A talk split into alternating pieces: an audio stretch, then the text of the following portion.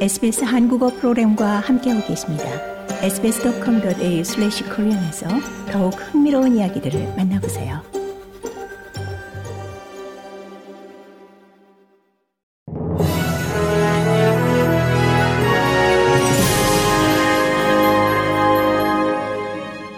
(2023년 11월 20일) 월요일 오후에 SBS 한국어 간추린 주요 뉴스입니다.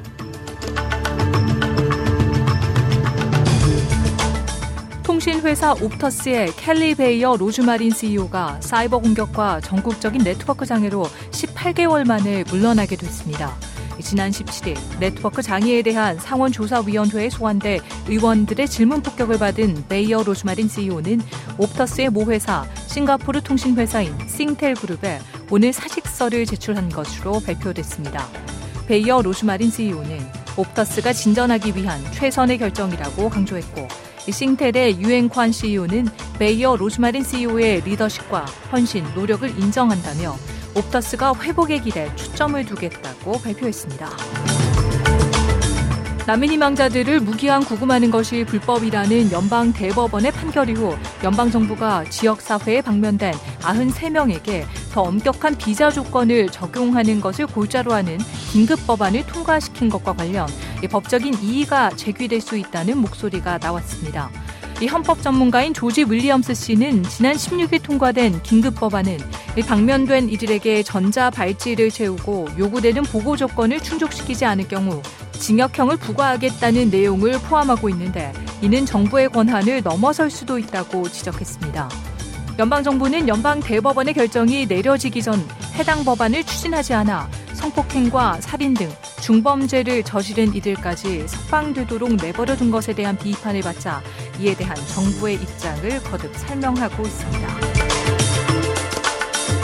소규모 사업체들이 자사의 보안 조치를 무료로 평가받을 수 있는 새로운 사이버 건강 체크 프로그램이 개설됩니다.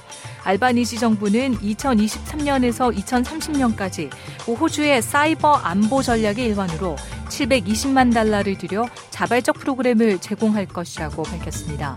이는 수백만 개의 기업과 개인 고객들이 옵터스의 네트워크 장애로 인터넷에 접속하고 전화를 거는 것이 중단된 최근의 사태와 호주 최대 항만 운영업체의 운영을 중단시킨 사이버 공격의 발생으로 국가 사이버 보안에 대한 우려가 커진 데 따른 조치입니다. 줄리 콜린스 중소기업부 장관은 이 프로그램이 데이터에 대한 위험은 이해하지만 데이터를 안전하게 유지하는 방법을 모르는 기업들을 돕기 위한 것이라고 말했습니다.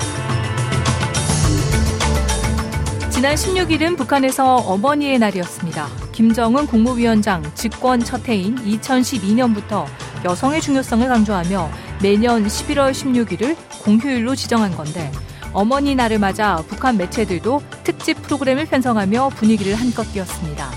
그런데 한국뿐 아니라 북한에서도 저출산 문제가 심각한 것으로 나타났습니다.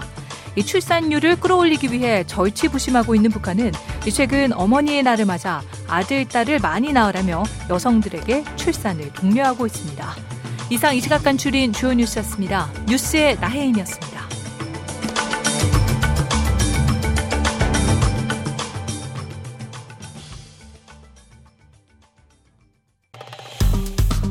좋아요, 공유, 댓글, SBS 한국어 프로그램의 페이스북을 팔로우해주세요.